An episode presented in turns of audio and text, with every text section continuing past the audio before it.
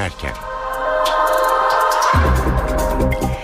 Mutlu akşamlar. NTV Radyo'da eve dönerken haberler başlıyor. Ben Sonay Dikkaya. Türkiye ve dünya gündeminden önemli gelişmelerin ayrıntılarını aktaracağız. Öne çıkan haberlerin özetiyle başlıyoruz.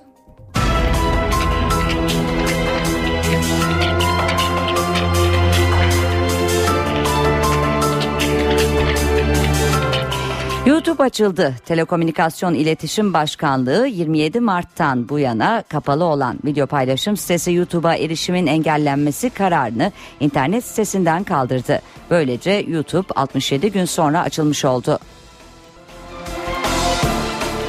Sağnak yağış yurdun büyük bölümünde etkili. Meteorolojiyi yurdun doğusu için su baskını uyarısında bulundu. İstanbul'da yarın kuvvetli yağış bekleniyor. Güney Ege ve Batı Akdeniz'de de iki gün fırtına etkili olacak. Siyasetin sıcak başlığı PKK tarafından kaçırıldığı ifade edilen çocuklar. Başbakan Erdoğan çocukların ailelerine teslim edilmesi için bir kez daha HDP'ye çağrı yaptı. Bu çağrıya HDP'li Ertuğrul Kürkçü'den çocuk bulma kurumu değiliz yanıtı geldi. MHP lideri Devlet Bahçeli ise Başbakanın bu konuya ilişkin BVC planlarımız devreye girer sözlerine tepki gösterdi. Bu planlar boştur dedi. Faiz polemiği büyüyor. Başbakan Erdoğan faiz oranlarını yüksek bulduğunu yineledi. Merkez Bankası Başkanı Erdem Başçı'nın bu konudaki tutumunu olumlu bulmadığını söyledi. İç savaşın sürdüğü Suriye'de bugün devlet başkanlığı seçimi yapılıyor. Muhalefetin boykot ettiği seçimi Beşar Esad'ın kazanmasına kesin gözüyle bakılıyor. Özetleri aktardık. NTV Radyo'da eve dönerken haberler başlıyor.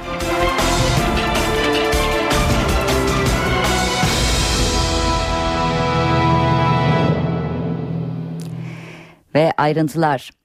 Video paylaşım sitesi YouTube 67 gün sonra açıldı. Bilgi Teknolojileri ve İletişim Kurumu YouTube'a tedbir amaçlı erişim engeline yönelik kararı kaldırdı. Anayasa Mahkemesi'nin YouTube'a erişim engeli hak ihlalidir kararının kuruma ulaşmasının ardından yönetim kurulu toplandı ve bu karar alındı. YouTube'a erişimin engellenmesine yönelik idari tedbir kararı da Telekomünikasyon İletişim Başkanlığı'nın internet sitesinden kaldırıldı. YouTube'a erişim Dışişleri Bakanlığı'ndaki Suriye konulu gizli toplantının ses kayıtlarının yayınlanmasının ardından 27 Mart tarihinde engellenmişti.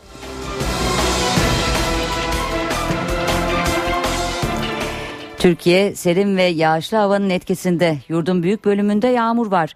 Meteoroloji yurdun doğusu için su baskını uyarısında bulundu. İstanbul'da da yarın kuvvetli yağış bekleniyor.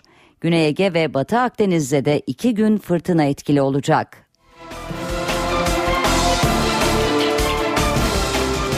İstanbul iki günde yağmura doydu. Mega kentte kilometre kareye 23 kilogram yağış düştü. Öyle ki Üsküdar'da ilginç görüntüler gözlemlenmiş, araçlar su dolu caddede ilerlemek zorunda kalmıştı. O görüntüler bugün Büyükşehir Belediye Başkanı Kadir Topbaş'a soruldu. Topbaş İstanbul'a dün afet boyutunda yağış yağdığını söyledi. Topbaş gereken müdahaleler yapılıyor dedi. Kadir Topbaş İstanbul'u etki, etkisi altına alan yağmur barajların durumunu etkiledi mi sorusunu da yanıtladı. Yağmurlar, mevsim değişiklikleri bütün dünyada maalesef çok ciddi ölçekte zaman zaman e, mevsim ortalamaları çok üstünde e, düşmekte. Bunu bütün e, Avrupa kentlerinde, dünya kentlerinde hep yaşamaktayız ve görmekteyiz. Türkiye'de de e, bunu maalesef görüyoruz. Son 80 yılın en kurak dönemi yaşarken bir taraftan da böyle büyük bir afet boyutunda ki e, çekilmiş olan bazı şeyler tweetler atılarak fotoğraflar gördünüz. Gökyüzü sanki denizde buluşuyor tarzda bir ciddi bir yağış var. Bir afet boyutunda. Tabii gereken müdahaleler yapılıyor, çalışmalar yapılıyor. Bunlar normal mevsim yağışları olmadığı için ölçekleri çok büyük olduğundan ani düşüşler ki saatte e, zannediyorum 23 kilogram metrekare gibi yer yer bahsettiler ve bir sıkıntı ortaya çıktı. Bu lokal yağışlar bunlar düzenli bir e, İstanbul coğrafyasında havzalara düşen düzenli bir yağmur değil. Tabii ki şöyle söyleyeyim, yağışlı olması bir kere e, havzalardaki buharlaşmayı engelleme açısından önemli. E, çünkü yaz aylarında günde 400 bin metreküp günde e, buharlaşma olmakta. Şu anda İstanbul 2 milyon 700 bin metreküp su kullanıyor günde. E, bu havzalarda bu yağış ve çevredeki doğanın e, yağışla buluşması e, bir miktarda bu barajların kullanılmaması anlamında taşımaktadır. E, bu bakıma e, tabii ki bir katkısı var bu boyutuyla ama beklediğimiz ölçekte değil ama diğer taraftan e, Sayın Bakanımızla da e, evvelsi gün beraberdik görüştük. E, Su ve Orman Bakanımızla e, Melen Havzası ve havzalarda iyi yağış var o bölgelerde özellikle. Bizim orada ikinci hattımıza bitmek üzere e, çalışmalar sürüyor. Daha farklı, daha fazla su alacağız oradan inşallah. İstanbul'da sağanak yağış sonrası ortaya çıkan görüntüler CHP lideri Kemal Kılıçdaroğlu'nun da gündemindeydi. Kılıçdaroğlu altyapı sorunları üzerinden hükümete yüklendi. 30 yıldır yönetilen bir İstanbul. Değerli arkadaşlarım, yeni İstanbul'umuzda Fatih'ten daha zeki birisi var. Çünkü otomobili denizde yürütüyor. Merak ediyorsunuz kim diye değil mi? Bu aynı zamanda bir de Kanal İstanbul'dan söz ediyordu. Aslında Kanal İstanbul var İstanbul'da. Buyurun size Kanal İstanbul. 30 yıldır yönetiyorlar İstanbul'u. Fatih Haliç'in çevresinde koyun otlatmayı bile yasaklamıştır. İstanbul'un güzelliğine halel gelmesin diye. Bunlar ne yaptılar? İstanbul'u rant kapısı haline getirdiler. İstanbul'u parsellediler. İstanbul'u perişan ettiler. Ve sonuçta böyle bir İstanbul çıktı ortaya. Efendim yağışlar fazla olmuş da o nedenle böyle bir olay gerçekleşmiş. Ayamama deresi oldu. Ders almadınız. Yağmur yüksek kesimlerde kara dönüştü. Erciyes Dağı'ndan sonra bugün de Ağrı'nın Eleşkirt ilçesine kar yağdı. Köse Dağı'nın zirvesi beyaza bürünürken ilçe merkezinde de yürümeyi zorlaştıracak ölçüde sağanak yağmur yağdı.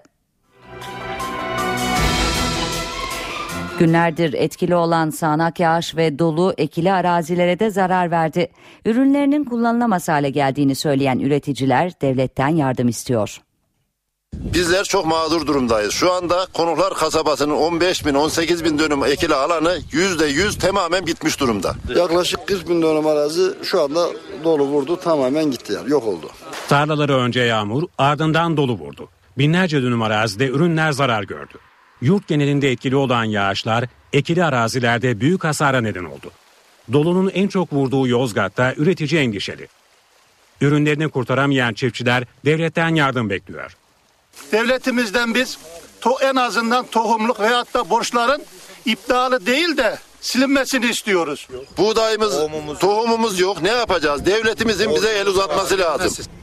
Dolu ve yağmurun vurduğu bir başka ilde Bursa'ydı. Afet bölgesi ilan edilmesini isteyen üretici ilgisizlikten şikayetçi. Hani bir gelen giden de yok ne haldesiniz ne durumdasınız diyen de yok. Ee, ekili olan yeşillik dediğimiz yani işte karpuz, kavun artı domates, patlıcan e, yani yeşil sebzeleri de tamamen aldı götürdü zaten kalmadı toprakta bir şey hiç.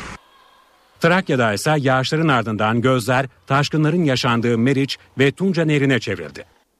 Ancak korkulacak bir durumun olmadığı belirtildi. Ee, bizim normalde orada yataktan çıkma 100 metreküp saniyeden başlıyor. Ee, sıkıntı 150 metreküp saniyeden başlıyor. Onun için şu anda endişelenecek hiçbir durum e, olmadığının bilinmesini e, istiyorum. Yağışlı hava daha ne kadar sürecek? Tahminlere göre yağmur hafta sonuna kadar aralıklarla devam edecek. İpucunu verdikten sonra ayrıntıya girelim. NTV Meteoroloji Editörü Gökhan Abur'u dinliyoruz. İyi akşamlar.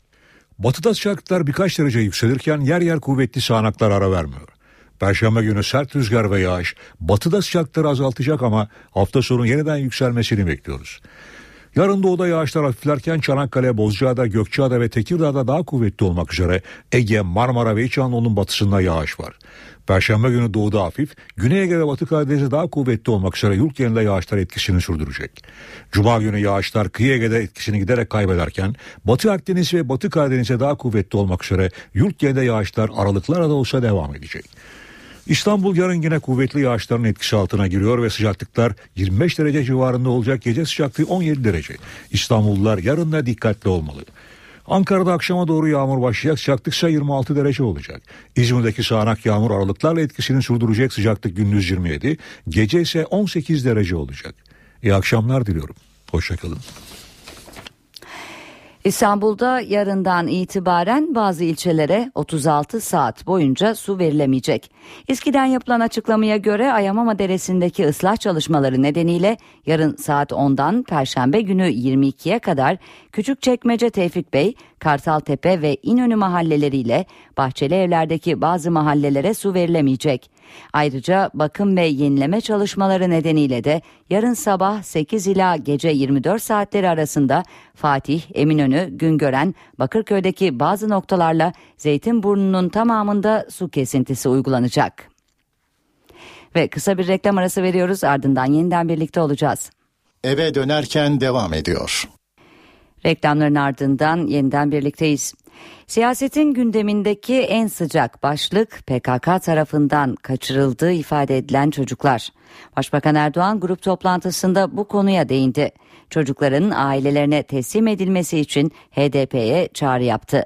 Başbakan bunun gerçekleşmemesi halinde devreye sokacaklarını söylediği B ve C planı hakkında ise ayrıntı vermedi. Diyarbakır'da Anneler yavrularına sahip çıkıyor. Kahramanca seslerini yükseltiyor. HDP bırakınız bu elim hadise karşısında tavır almayı göstericilere eziyet ediyor. Gerçek yüzlerinin görünmesinden çok rahatsız oldular. 15 yaşında çocukların kaçırılmasını izah edemediler.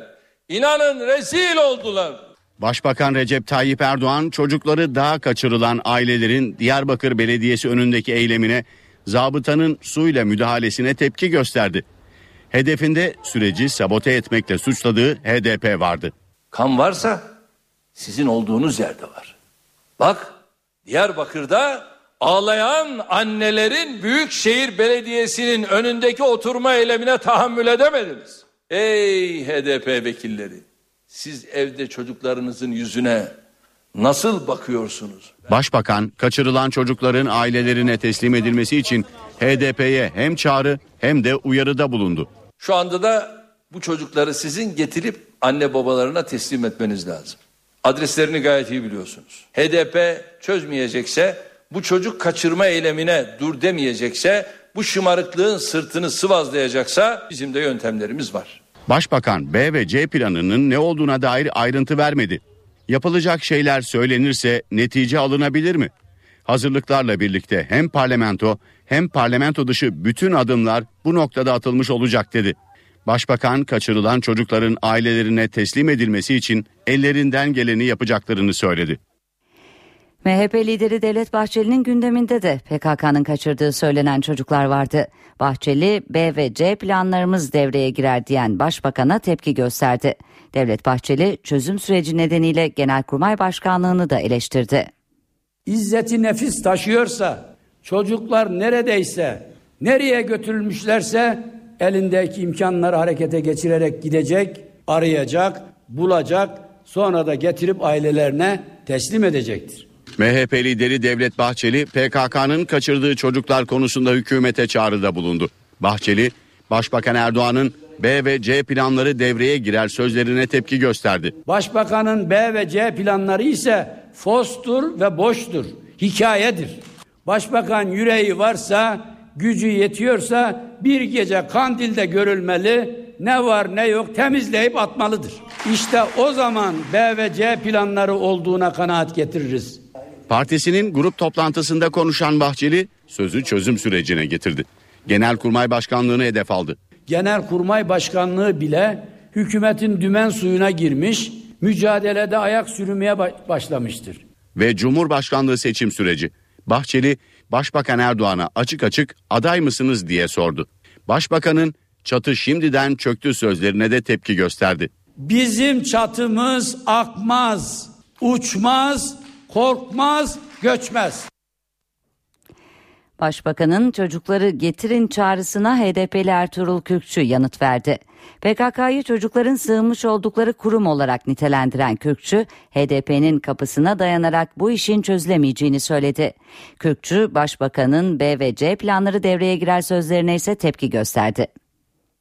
HDP eş başkanı Ertuğrul Kürkçü, Başbakan Recep Tayyip Erdoğan'ın PKK'nın kaçırdığı çocuklarla ilgili HDP'ye yaptığı gidip getirin çağrısına yanıt verdi. Çocukları bulma kurumu değiliz dedi.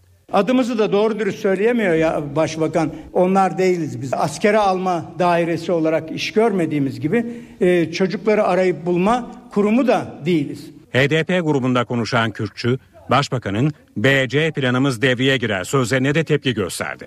B planı devreye girermiş. Ne ya senin B planın? Senin ne olsa olsa bir yumuşak G planın olur. Ondan da hiçbir şey çıkmaz.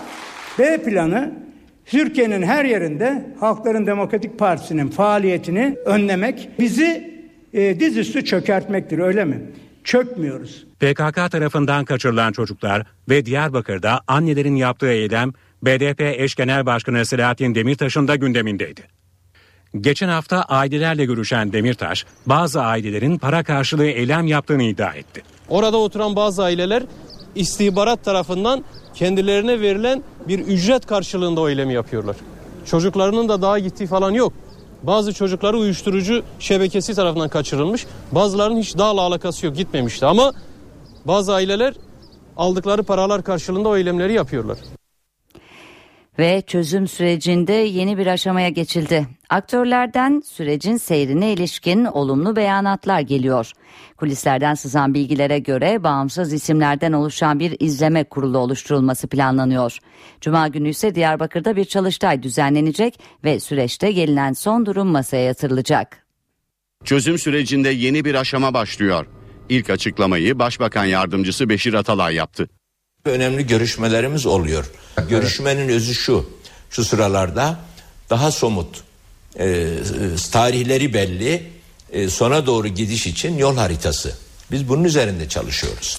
Görüşmelerin olumlu seyrettiğini destekleyen diğer açıklama İmralı heyetinde yer alan HDP Genel Başkan Yardımcısı Sırrı Süreyya Önder'den geldi. Önder ilk kez hükümet sözcülerinin ağzından sürecin yasal çerçeveye oturtulacağını duyduklarını belirtti. Önder'in üzerinde durduğu bir başka nokta artık meselenin devlet bürokrasisinde görüşülmekten çıkıp siyasi heyetler üzerinden gerçekleşmesi oldu. Bu süreçte aynı yetkinlikle Tüm bunları destekleyen bir başka iddia daha var. Kulislerde çözüm sürecini izleyecek bağımsız isimlerin yer alacağı izleme kurulu oluşturulacağı yönünde bir iddia dile getiriliyor. Kurul Türkiye'nin ortak vicdanını temsil eden isimlerden oluşacak. Çatışmasızlık boyutunu yakından takip edecek, atılması gereken adımlarla ilgili tarafları takip edecek ve denetleyecek. Süreçte ikinci aşamanın bir başka işareti de Diyarbakır'da düzenlenecek önemli bir toplantı. AK Parti Diyarbakır'da Cuma günü yeni Türkiye'nin açılan kilidi çözüm süreci çalıştayı düzenliyor. Çalıştayın davetiyesinde çözüm süreci konusunda dikkat çeken ifadeler var.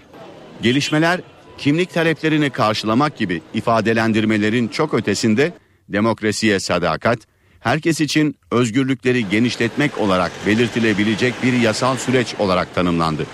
Çözüm süreci çalıştayına Başbakan Yardımcısı Beşir Atalay, İçişleri Bakanı Efkan Ala, Tarım ve Hayvancılık Bakanı Mehdi Eker katılacak.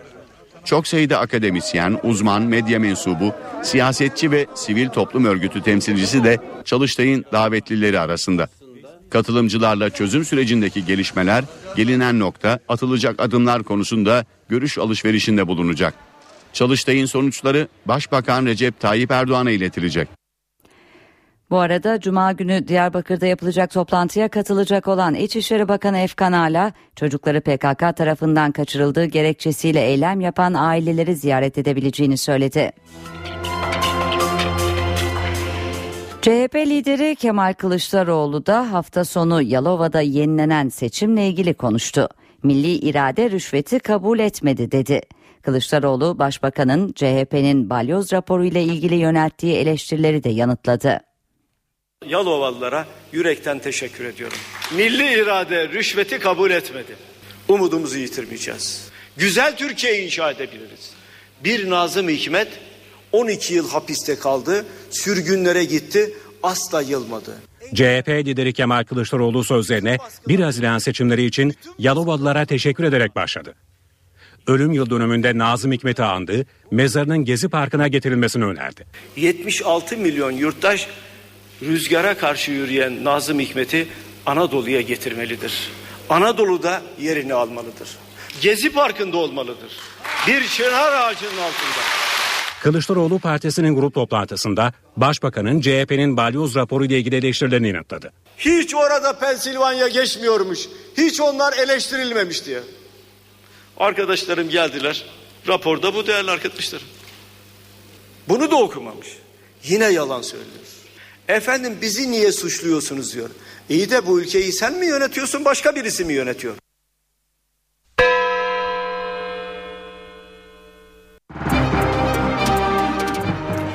Para ve sermaye piyasalarındaki işlemlere bakalım. Borsa İstanbul şu sıralarda 78.784 seviyesinde. Serbest piyasada dolar 2 lira 11 kuruştan işlem görüyor Türk lirası karşısında.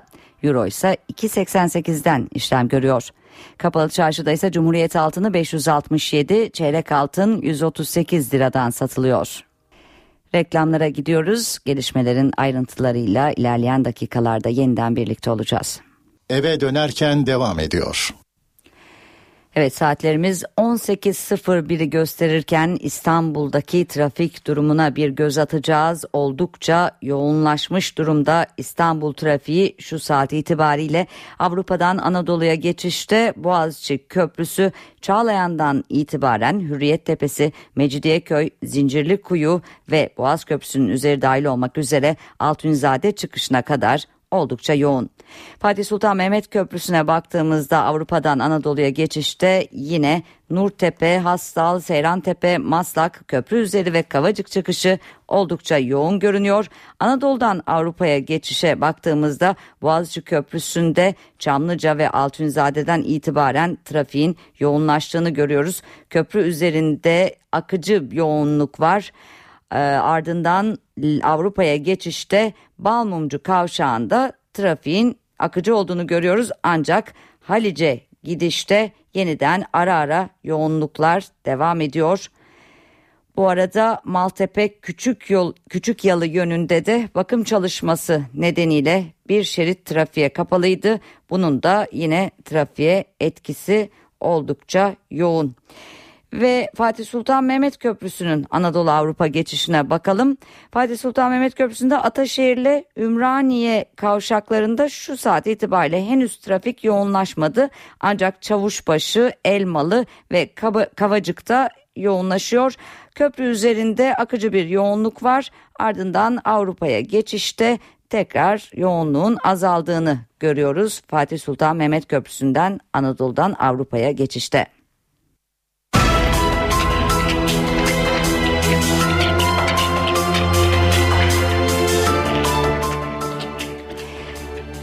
NTV Radyo'da eve dönerken haberler devam ediyor. Günün öne çıkan haberlerinden satır başlarını hatırlayalım.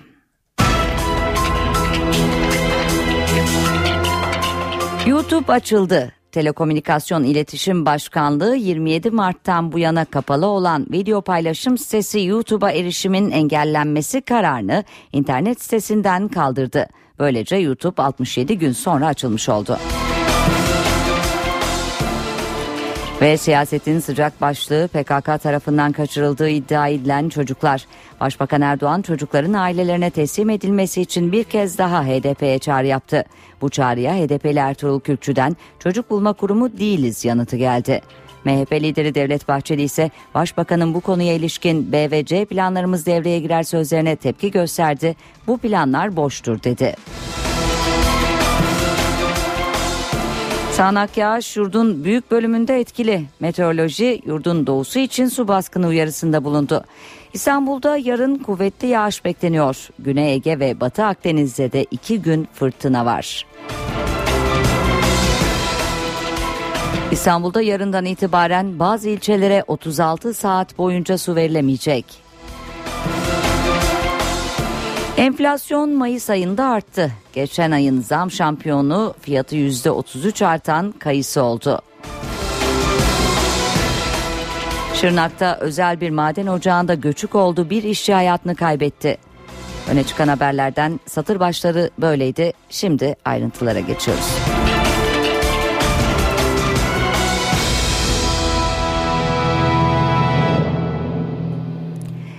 Video paylaşım sitesi YouTube 67 gün sonra açıldı. Anayasa Mahkemesi'nin YouTube'a erişim engeli hak ihlalidir kararının Bilgi Teknolojileri İletişim Kurumu'na ulaşmasının ardından yönetim kurulu toplandı ve bu karar alındı. YouTube'a erişimin engellenmesine yönelik idari tedbir kararı da Telekomünikasyon İletişim Başkanlığı'nın internet sitesinden kaldırıldı. Siteye erişim Dışişleri Bakanlığı'ndaki Suriye konulu gizli toplantının ses kayıtlarının yayınlanmasının ardından 27 Mart tarihinde engellenmişti.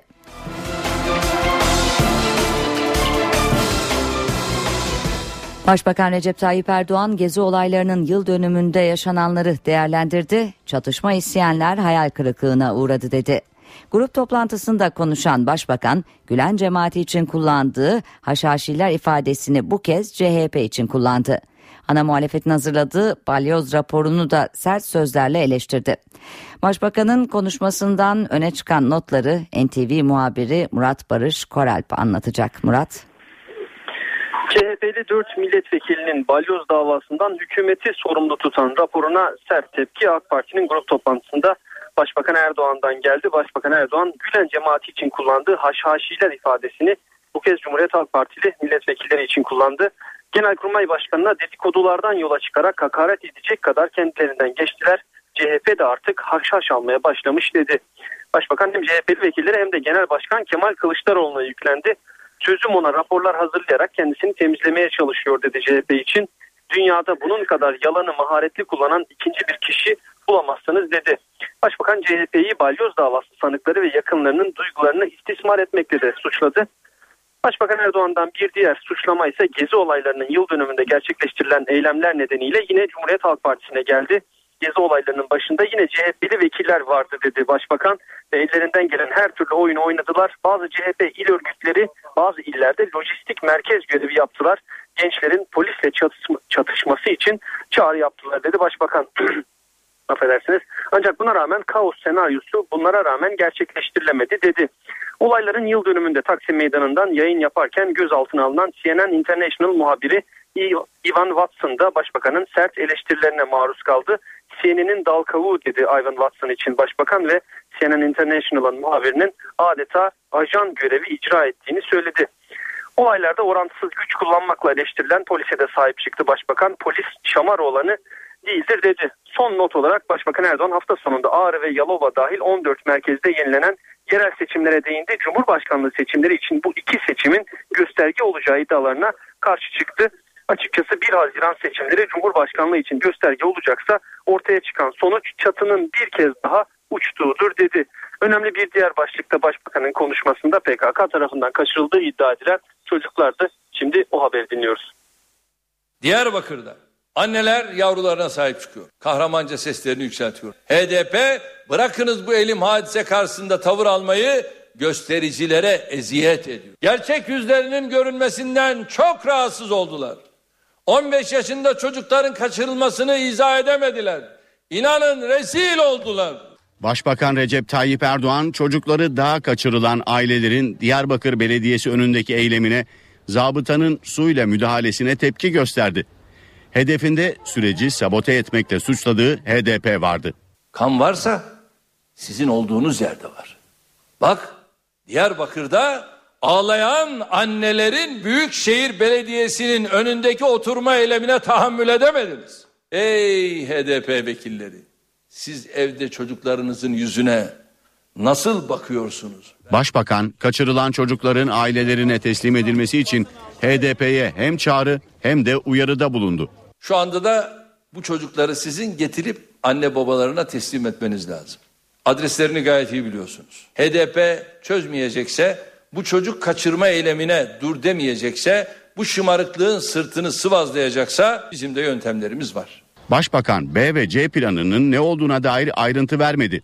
Yapılacak şeyler söylenirse netice alınabilir mi?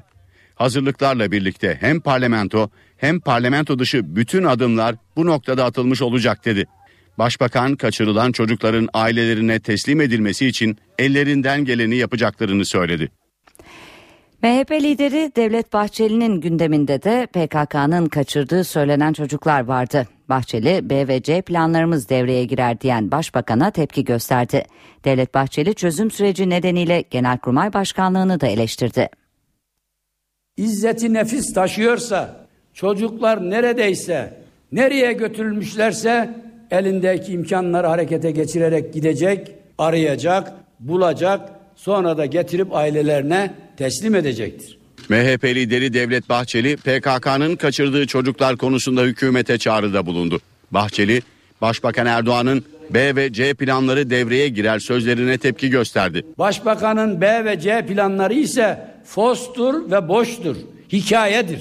Başbakan yüreği varsa, gücü yetiyorsa bir gece Kandil'de görülmeli, ne var ne yok temizleyip atmalıdır. İşte o zaman B ve C planları olduğuna kanaat getiririz. Partisinin grup toplantısında konuşan Bahçeli sözü çözüm sürecine getirdi. Genelkurmay Başkanlığını hedef aldı. Genelkurmay Başkanlığı bile hükümetin dümen suyuna girmiş, mücadelede ayak sürmeye başlamıştır. Ve Cumhurbaşkanlığı seçim süreci. Bahçeli Başbakan Erdoğan'a açık açık aday mısınız diye sordu. Başbakanın çatı şimdiden çöktü sözlerine de tepki gösterdi. Bizim çatımız akmaz, uçmaz, korkmaz, göçmez. Başbakanın çocukları getirin çağrısına HDP'li Ertuğrul Kürkçü yanıt verdi. PKK'yı çocukların sığınmış oldukları kurum olarak nitelendiren Kürkçü, HDP'nin kapısına dayanarak bu işin çözülemeyeceğini söyledi. Kürkçü, Başbakanın B ve C planları devreye girer sözlerine ise tepki gösterdi. HDP eş başkanı Ertuğrul Kürkçü, Başbakan Recep Tayyip Erdoğan'ın PKK'nın kaçırdığı çocuklarla ilgili HDP'ye yaptığı gidip getirin çağrısına yanıt verdi. Çocukları bulma kurumu değiliz dedi. Adımızı da doğru dürüst söyleyemiyor ya başbakan. Onlar değiliz biz. Askere alma dairesi olarak iş görmediğimiz gibi e, çocukları arayıp bulma kurumu da değiliz. HDP grubunda konuşan Kürkçü, Başbakanın BC planımız devreye girer sözlerine de tepki gösterdi. B planı devreye girermiş. Ne ya senin B planın? Senin olsa olsa bir yumuşak G planın olur. Ondan da hiçbir şey çıkmaz. B planı Türkiye'nin her yerinde Halkların Demokratik Partisi'nin faaliyetini önlemek, bizi e, dizüstü çökertmektir öyle mi? Çökmüyoruz. PKK tarafından kaçırılan çocuklar ve Diyarbakır'da annelerin yaptığı eylem BDP eş genel başkanı Selahattin Demirtaş'ın da gündemindeydi. Geçen hafta ailelerle görüşen Demirtaş, bazı ailelerin para karşılığı eylem yaptığını iddia etti. Orada oturan bazı aileler istihbarat tarafından kendilerine verilen bir ücret karşılığında o eylemi yapıyorlar. Çocuklarının da daha gittiği falan yok. Bazı çocukları uyuşturucu şebekesi tarafından kaçırılmış. Bazılarının hiç dağla alakası yok gitmemişti ama bazı aileler aldıkları paralar karşılığında o eylemleri yapıyorlar. CHP lideri Kemal Kılıçdaroğlu da hafta sonu Yalova'da yenilenen seçimle ilgili konuştu. Milli irade rüşveti kabul etmedi dedi. Kılıçdaroğlu başbakanın CHP'nin balyoz raporu ile ilgili yönelttiği eleştirileri de yanıtladı. Yalovalılara yürekten teşekkür ediyorum. Milli irade rüşveti kabul etmedi. Umudumuzu yitirmeyeceğiz. Güzel Türkiye inşa edebiliriz. Bir Nazım Hikmet 12 yıl hapiste kaldı, sürgünlere gitti, asla yılmadı. CHP lideri Kemal Kılıçdaroğlu sözlerine 1 Haziran seçimleri için Yalovalılara teşekkür ederek başladı. Ölüm yıl dönümünde Nazım Hikmet'i andı, mezarının Gezi Parkı'na getirilmesini önerdi. 76 milyon yurttaş rüzgara karşı yürüyen Nazım Hikmet'i Anadolu'ya getirmelidir. Anadolu'da yerini almalıdır.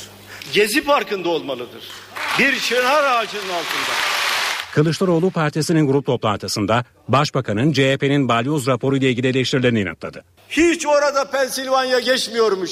Hiç onlar eleştirilmemiş diye. Arkadaşlarım geldiler. Raporda bu değerli arkadaşlarım. Bunu da okumamış. Yine yalan söylüyor. Efendim bizi niye suçluyorsunuz diyor. İyi de bu ülkeyi sen mi yönetiyorsun başka birisi mi yönetiyor? Adalet Bakanı Bekir Bozdağ, Ergenekon hakimleri ve savcı Zekeriya Öz hakkında inceleme talimatı verdi.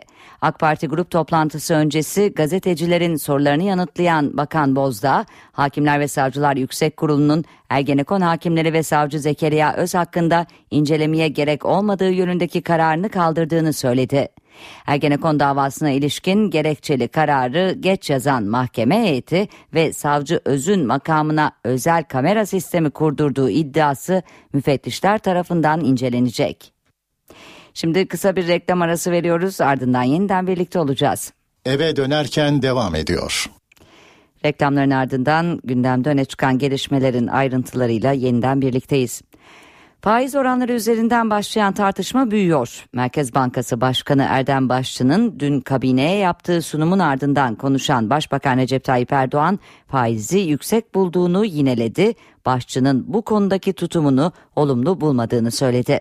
Başbakan faiz konusundaki görüşlerini Merkez Bankası Başkanı'na ilettiğini de kaydetti. Ekonomiden sorumlu Başbakan Yardımcısı Ali Babacan ise faiz artışı güvenin yükselmesine katkı sağlıyorsa bu iyi bir sonuç verecek, büyümeye de katkı sağlayacaktır dedi.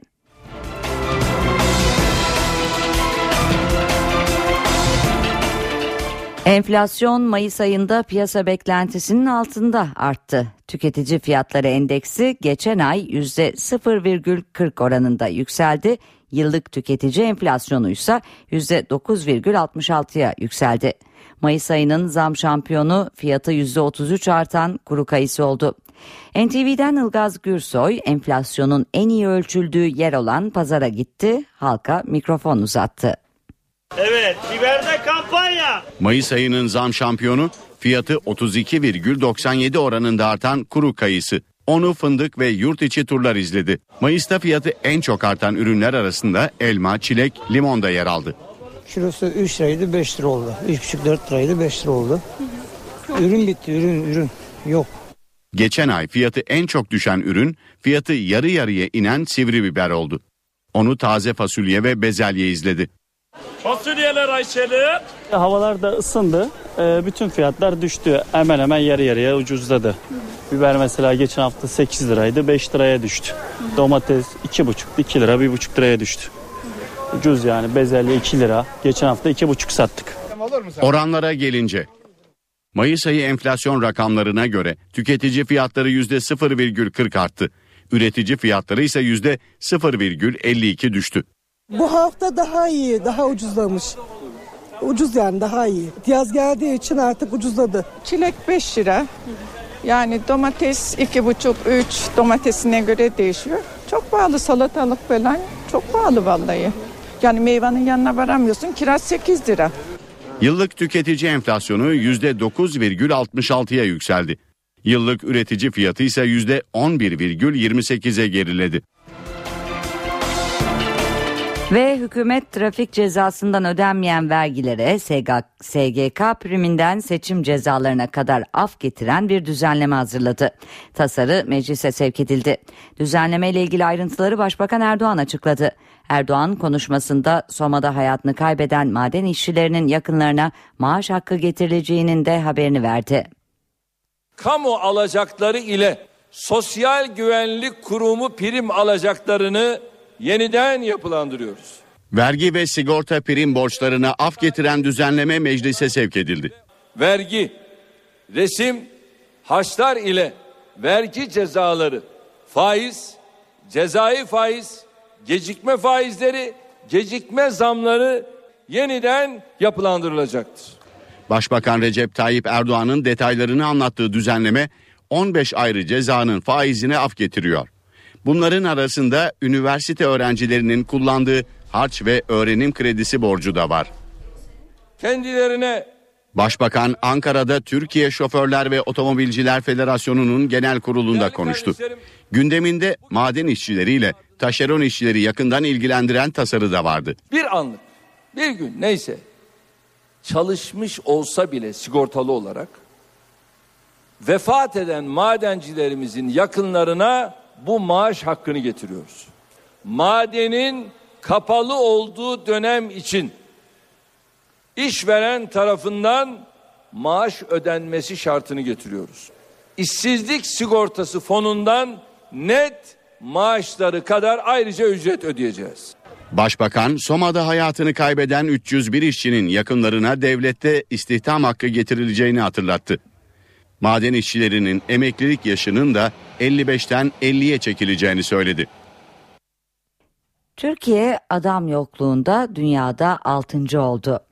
İş dünyası birkaç yıldır işe uygun eleman bulamama sorununu çeşitli platformlarda gündeme getiriyor. Ancak dünyaca ünlü insan kaynakları şirketlerinden Manpower'ın yaptığı araştırma Türkiye'deki sorunun küresel boyuta ulaştığını ortaya koydu. Şirketin 42 ülkede 37 bin işverenle yaptığı araştırmaya göre Türkiye işverenlerin açık pozisyonları doldurmada en fazla zorlandıkları 6. ülke oldu. Evet verileri bir uzmanla konuşacağız. Telefon attığımızda insan kaynakları sitesi Secret CV'nin genel müdürü Okan Tütüncü var. İyi akşamlar Sayın Tütüncü. İyi akşamlar.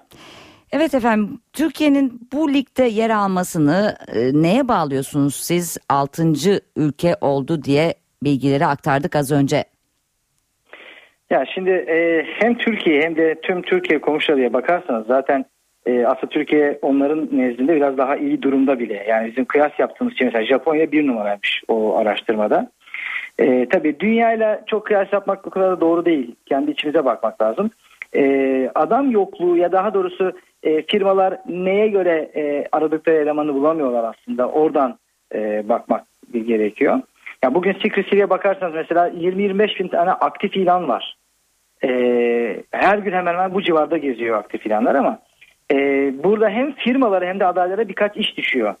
Firmalara düşen iş mesela bakın firmalara yaptığı bir hatalar var. Hatanın bir tanesi şu oluyor. Eğer bir firmanın insan kaynakları departmanı yoksa e, şunu yapabiliyorlar. Mesela görsel tasarım uzmanı arıyorum diye ilan çıkıyor. Aslında aradığı şey bir grafiker. Veya kimya mühendisi diye bir ilan çıkıyor. Aradığı şey aslında kimyager. Dolayısıyla e, eşleşmiyor.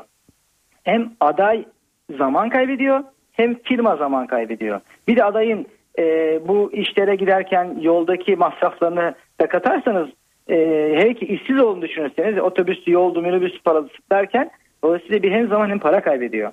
Dolayısıyla firmalar biraz daha insan kaynaklarına departmanları kurarak devam ederlerse e, şey yapacaklardır. Daha doğru adayı bulacaklardır.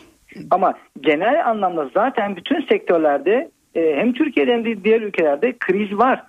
Bu açık ve net. Dolayısıyla istihdam o yüzden e, şu anda e, yeterince iyi seviyede değil. Normalde mesela şu anda açıklanan, açıklananlar henüz açıklanmadı daha gerçi bu aylar ama daha yüksek olması gerekiyor. İstihdam daha artmış olması gerekiyor ama artmıyor yeterince. Ya da beklenen oranda artmıyor. Evet aslında işverenlere ve firmalara da bu durumda gerçekten e, iş insan kaynakları kurmak gibi bir görev düşüyor diyorsunuz değil mi? Aslında öyle yani bir yandan yani insan kaynakları sadece adam alıp da adam çıkarmak ya da e, bunların borcosu yapan departman değildir. Performanslar, verimlilik, adamların kalitesi, e, eğitimiyle ilgilenen e, e, bir departmandır. Dolayısıyla şirketteki verimliliği e, şirketin global anlamda yarışması ve yer almasını sağlayan kaynağın yani insan denen önemli bir kaynağın verimliliğini artırmasıyla ilgili bir departmandır. Dolayısıyla firmalar insan kaynaklarına yatırım yapmasında büyük fayda var. Ne aradığını bilmesinde, mülakata çağrı adayların doğru olarak konumlandırılmasında, ilanların doğru konumlandırılmasında. Yani bakın Secrecy'de sadece bu, bu iş için bir departmanımız var ve firmaların ilanlarının e, yanlış veya doğru olup olmadığını kontrol edip firmaları e, şey yapıyor, uyarıyoruz, düzelttiriyoruz. Evet. Ki doğru aday bir şekilde başvursun ve e, işe girsin için. Yoksa zaman kaybı da oluyor tabii ki. İnsan kaynakları İnan- sitesine inan öyle. sahip e, biri olarak en çok hangi alanlarda elemana ihtiyaç duyuluyor Türkiye'de efendim? Ee, çok teşekkür ederim soru için. Şimdi son dönemde özellikle son 5-6 yıldan beri hiç durmadan büyüyen bir perakende sektörü var. Özellikle organize perakende. Ee, do- bundan dolayı çok e, eleman aranıyor ve ağırlıkta mağaza elemanları, satış danışmanları, kasiyerler şeklinde gidiyor. Ve bunların turnover da yani işe giriş çıkış oranı da yüksek olduğu için e, ve her gün hemen hemen neredeyse yeni AVM'ler açıldığı için Türkiye'nin her yerinde ve bu markalar, Türk markaları oralarda mağazalar kuruyorlar ve dolayısıyla daha fazla eleman istihdamı oluşturuyorlar. Ee, organize perakendenin arkasından hemen tekstil geliyor ve dönem dönemde gıda mesela şimdi e, Ramazan'dan dolayı mesela gıda sektörü hareketlendi. Turizm şu anda hareketli zaten. Çünkü dönemi yaşadığımız için. Evet. E, zaman zaman sağlık, eğitim sektörleri hareketlenir. Ama hiç durmadan büyüyen en fazla e, şey olan e, tabii ki perakende sektörü. Evet. Peki son olarak e, iş arayan gençlere dönük birkaç öneri de vermek ister misiniz? Muhakkak muhakkak olmaz mı? Gençlerin e, özellikle öğrenci ise şu anda yani birkaç ayırmak lazım. Öğrenciler, çalışanlar ve üst düzey diye. Şimdi bir kere eğer öğrenciyse bu bizi dinleyen arkadaşlarımız muhakkak ve muhakkak okul biter bitmez ki Haziran ortasında bitecek okullar finalleri. Eğer bütün emek kalmamışlarsa tabii ki. Muhakkak bir şekilde kendi bölümleri ilgili veya ilgisiz eğer istiyorlarsa ilgili veya ilgisiz fark etmez. Muhakkak staj veyahut da bir part time iş bulsunlar. Bu bir rehberlik, bu bir kasiyerlik, bu bir öğretmenlik, e, bu bir garsonluk, bu bir e, hamburger pişirmesi dahi olabilir. Ama muhakkak çalışsınlar ki iş disiplinini, iş dünyasını, iş kültürünü, e, gelir ne demek, para ne maaş ne demek gibi o tip kavramları ve disiplinini öğrenebilmesi için bu şart. Eğer e, kendi kişi kendini karakterisel olarak kişi kendini analiz etmişse dışa dönük veya içe dönük olarak ne olduğunu biliyorsa seçeceği meslekleri ona göre yapılandırması lazım. Dışa dönük insanların yapacağı işler farklıdır. içe dönükler farklıdır. Mesela bir ARGE, üretim, finans gibi işler daha çok içe dönükler yapmasında fayda vardır. Ee, sıkılmadan daha başarılı olabilirler. O yüzden öncelikli olarak kişi belki iki yıldır çalışıyordur. Kendi bölümüne bitirmiştir. X bir e, bölüm bitirmiştir ve çalışıyordur. Hiç önemli değil. Yeter ki verimli olabileceği, mutlu olabileceği işte çalışsın. Çünkü eğer doğru işte çalışmazsa 5. yılın sonunda bunları fark ediyorlar ve eyvah ben ne yaptım 5 seneden beri? Yaşımda zaten 35 oldu ben ne yapacağım demeye başlıyor. Evet. Ya da 32 oldu ne yapacağım demeye başlıyor. Bu sefer değiştirme oranı zorlaşıyor. İşte bu yüzden kendinin mutlu yani insanın mutlu olacağı, olabileceği en azından e, işleri aramasında, onları yapmaya meyilli olmasında fayda var. Bazı evet. arkadaşlar şey diyebilir hani ya ben işte e, bir bölüm okudum yapmak istemiyorum ama bana verilen işler perakende satış danışmanlığı veya e, işte buna benzer başka işler ama hiç yapmak istemiyorum ama onlar çıkıyor karşıma. Onları dene diyoruz biz. Mutlaka dene. Sana ne kadar uyumlu olup olamayacağına en azından bir e, kendin gör. Evet. Başka farklı dallar dene. Aynı firma içerisinde başka departmanlarda çalışma şansın olabilir. Belki üretime uygunsun belki insan kaynaklarına belki bir halk ilişkileri uygunsun Peki. uygunsun. Peki Sayın Tütüncü teşekkür ediyoruz yayınımıza katıldığınız için. Rica ederim her zaman. İnsan Kaynakları sitesi Secret TV'nin genel müdürü Okan Tütüncü ile konuştuk.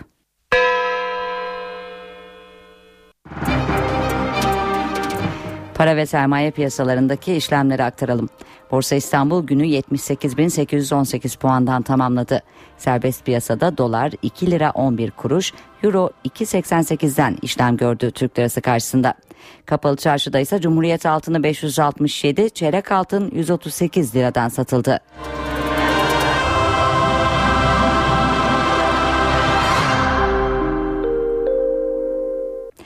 Ve öne çıkan haberlerin satır başlarını hatırlayacağız. Özetler.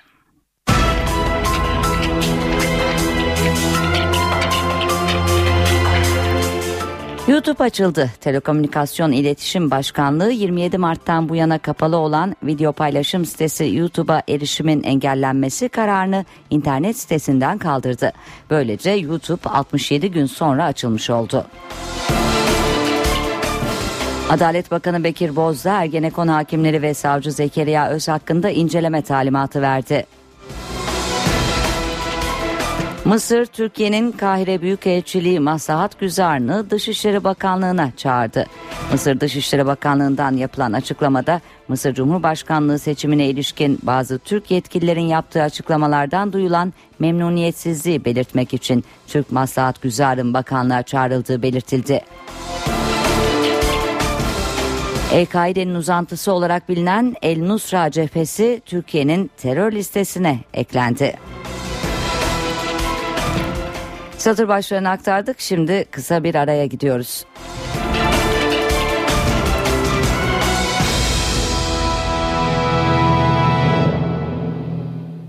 Eve dönerken devam ediyor.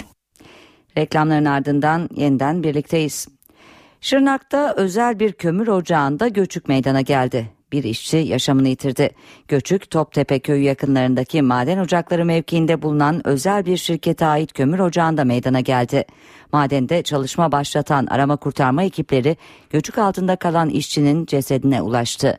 Kömür ocağındaki göçüğün nedeni araştırılıyor. Afyon'da 25 askerin şehit olduğu cephanelik patlaması ile ilgili davanın 7. duruşması bugün yapıldı. Eskişehir'deki askeri mahkemede görülen duruşmada şehit yakınları ve avukatları vardı.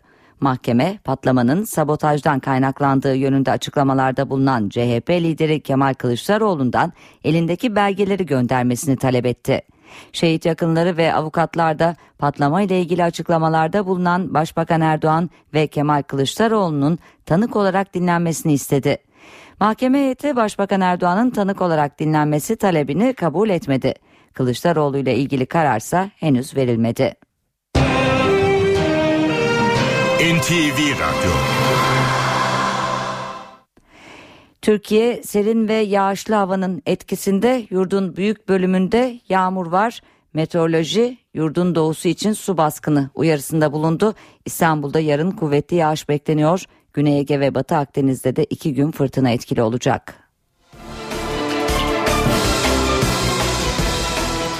İstanbul iki günde yağmura doydu. Mega kentte kilometre kareye 23 kilogram yağış düştü. Öyle ki Üsküdar'da ilginç görüntüler gözlemlenmiş, araçlar su dolu caddede ilerlemek zorunda kalmıştı. O görüntüler bugün Büyükşehir Belediye Başkanı Kadir Topbaş'a soruldu. Topbaş İstanbul'a dün afet boyutunda yağış yağdığını söyledi, gereken müdahaleler yapılıyor dedi. Kadir Topbaş İstanbul'u etkisi altına alan yağmur barajların durumunu etkiledi mi sorusunu da yanıtladı. Yağmurlar, mevsim değişiklikleri bütün dünyada maalesef çok ciddi ölçekte zaman zaman e, mevsim ortalamaları çok üstünde e, düşmekte. Bunu bütün e, Avrupa kentlerinde, dünya kentlerinde hep yaşamaktayız ve görmekteyiz. Türkiye'de de e, bunu maalesef görüyoruz. Son 80 yılın en kurak dönemini yaşarken bir taraftan da böyle büyük bir afet boyutunda ki e, çekilmiş olan bazı şeyler, tweetler atılarak fotoğraflar gördünüz. E, gökyüzü sanki denizde buluşuyor tarzda bir e, ciddi bir yağış var. Bir afet boyutunda. Tabii gereken müdahaleler yapılıyor, çalışmalar yapılıyor. Bunlar normal mevsim yağışları olmadığı için ölçekleri çok büyük olduğundan ani düşüşler ki saatte e, zannediyorum 23 kilogram metrekare gibi yer yer bahsettiler ve bir sıkıntı ortaya çıktı. Bu lokal yağışlar bunlar düzenli bir e, İstanbul coğrafyasında havzalara düşen düzenli bir yağmur değil. Tabii ki şöyle söyleyeyim yağışlı olması bir kere e, havzalardaki buharlaşmayı engelleme açısından önemli. E, çünkü yaz aylarında günde 400 bin metreküp günde e, buharlaşma olmakta. Şu anda İstanbul 2 milyon 700 bin metreküp su kullanıyor günde. E, bu havzalarda bu yağış ve çevredeki doğanın e, yağışla buluşması e, bir miktarda bu barajların kullanılmaması anlamında taşımaktadır. E, bu bakıma e, tabii ki bir katkısı var bu boyutuyla ama beklediğimiz ölçekte değil ama diğer taraftan e, Sayın Bakanımızla da e, evvelsi gün beraberdik görüştük. E, Su ve Orman Bakanımızla e, Meren Havzası ve havzalarda iyi yağış var o bölgelerde özellikle. Bizim orada ikinci hattımıza bitmek üzere e, çalışmalar sürüyor. Daha farklı, daha fazla su alacağız oradan inşallah. NTV Radyo İç savaşın sürdüğü Suriye'de bugün devlet başkanlığı seçimi yapılıyor. Beşar Esad yönetiminin kontrolündeki bölgelerde düzenlenen seçimde sandıklar akşam 7'de kapanacak. Suriye'de yaklaşık 50 yıldır ilk kez Esad ailesinden birinin seçimde rakibi var. Esad rejiminin onayıyla eski siyasetçilerden Mahir Haccar ve Hasan El Nuri de seçime katılıyor. Ancak 2000 yılında babası Hafız Esad'ın ölümünün ardından göreve gelen Beşar Esad'ın seçimi kazanmasına kesin gözüyle bakılıyor. Muhalefet ise demokratik bir ortam oluşmadığı için seçimi boykot ediyor.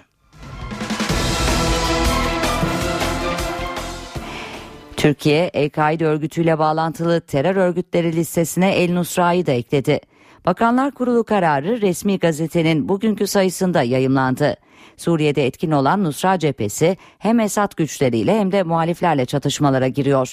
Başta Amerika Birleşik Devletleri olmak üzere batılı ülkeler Türkiye'yi El Nusra cephesini terör örgütü olarak görmediği için eleştiriyordu.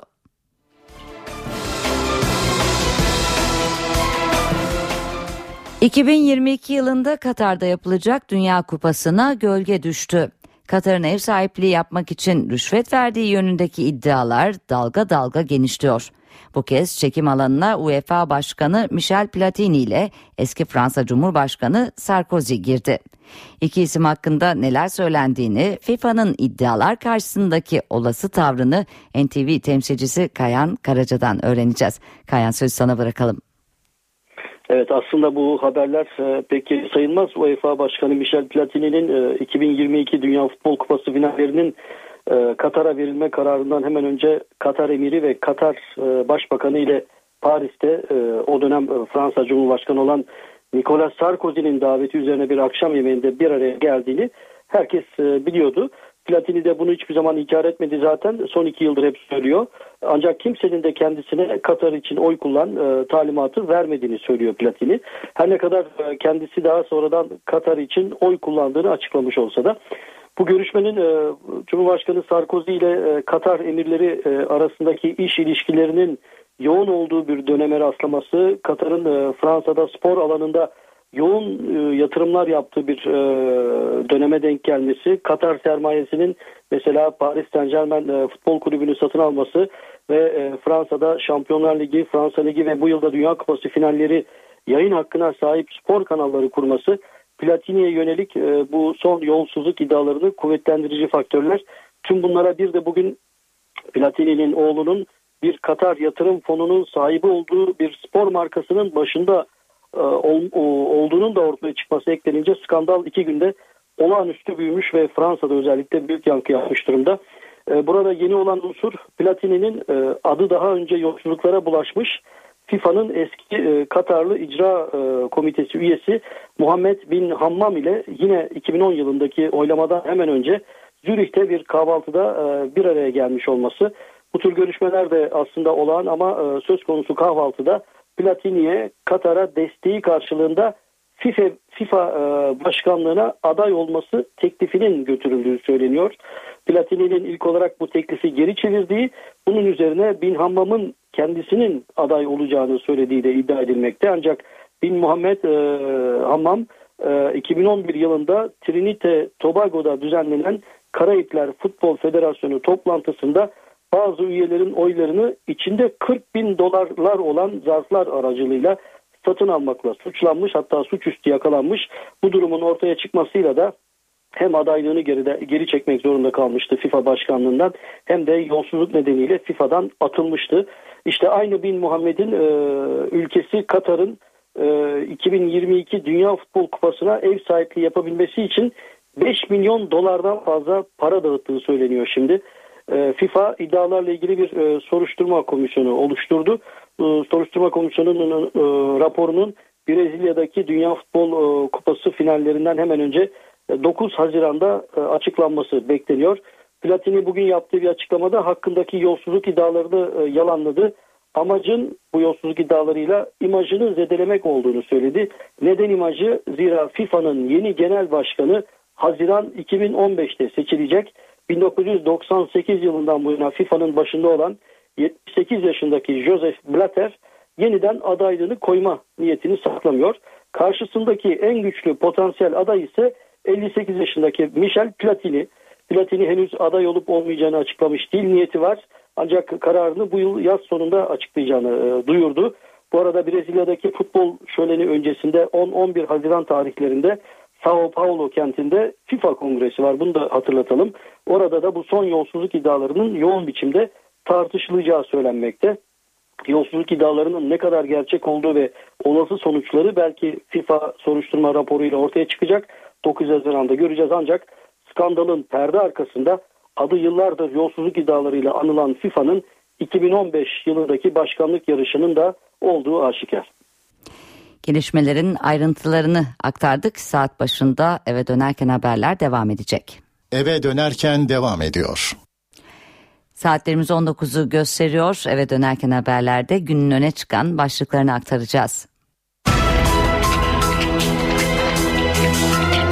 YouTube açıldı. Telekomünikasyon İletişim Başkanlığı 27 Mart'tan bu yana kapalı olan video paylaşım sitesi YouTube'a erişimin engellenmesi kararını internet sitesinden kaldırdı.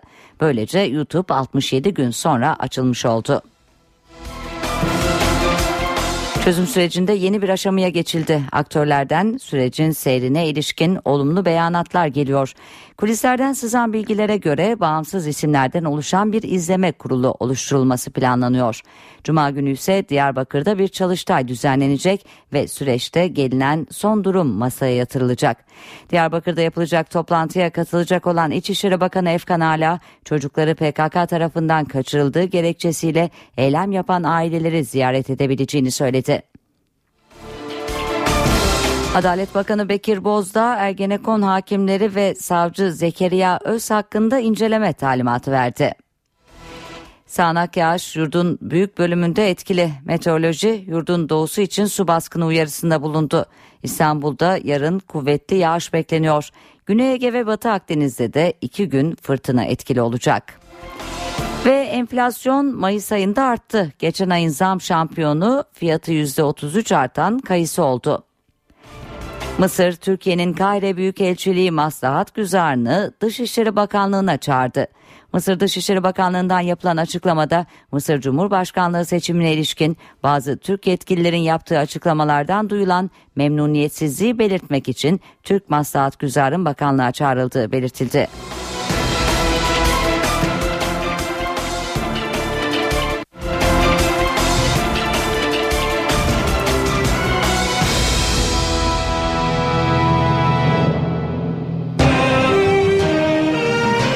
NTV Radyo İstanbul'daki trafik durumuna bir göz atacağız. Öncelikle köprülere bakalım. Boğaziçi Köprüsü Avrupa'dan Anadolu'ya geçişte oldukça yoğun görünüyor. Şu saat itibariyle yoğunluk Çağlayan'dan itibaren başlıyor. Hürriyet Tepesi, Mecidiyeköy Kavşağı ve Zincirli Kuyu'da oldukça sıkışık. Boğaz Köprüsü'nün üzerinde ve Anadolu'ya geçişte Altunizade kavşağında da yine yoğunluk devam ediyor. Ters istikamette Anadolu'dan Avrupa'ya geçişte Altunizade ve Çamlıca dahil olmak üzere köprünün üzerinde de şu saat itibariyle yoğunluk var. Avrupa yakasına geçişte birinci Levent'te yoğunluk azalıyor. Akıcı bir trafik görmekteyiz. Ardından Halice geçişte de Eyüp'te hafif bir yoğunluk var. Diğer yönde yine yoğunluk daha fazla. Fatih Sultan Mehmet Köprüsü'ne baktığımızda Fatih Sultan Mehmet Köprüsü'nde de Avrupa'dan Anadolu'ya geçişte trafik Nurtepe'de başlıyor. Hassal, Seyrantepe ve Maslak sapağında da oldukça yoğun. Köprü üzerinde de yine yoğunluk devam ediyor. Anadolu'ya geçişte Kavacık'ta da yoğunluğun ara ara devam ettiğini görüyoruz. Ancak akıcı bir yoğunluk var Anadolu'ya geçişte. Anadolu'dan Avrupa'ya geçişte Fatih Sultan Mehmet Köprüsü, Çavuşbaşı, Kavacık ve köprü girişi dahil olmak üzere oldukça yoğun gözüküyor. Ancak Ümraniye kavşağında henüz yoğunluk çok fazla değil ve köprülerdeki son durum böyleydi. İstanbul'un sahil kesimlerinde de yine yoğunluk başlamış durumda trafikte. Eve dönerken haberleri burada noktalıyoruz. NTV Radyo'da kısa bir aranın ardından Cem Dizdar ve Gürcan Bilgiç'le Çift Forvet programı başlayacak. Hoşçakalın, mutlu akşamlar.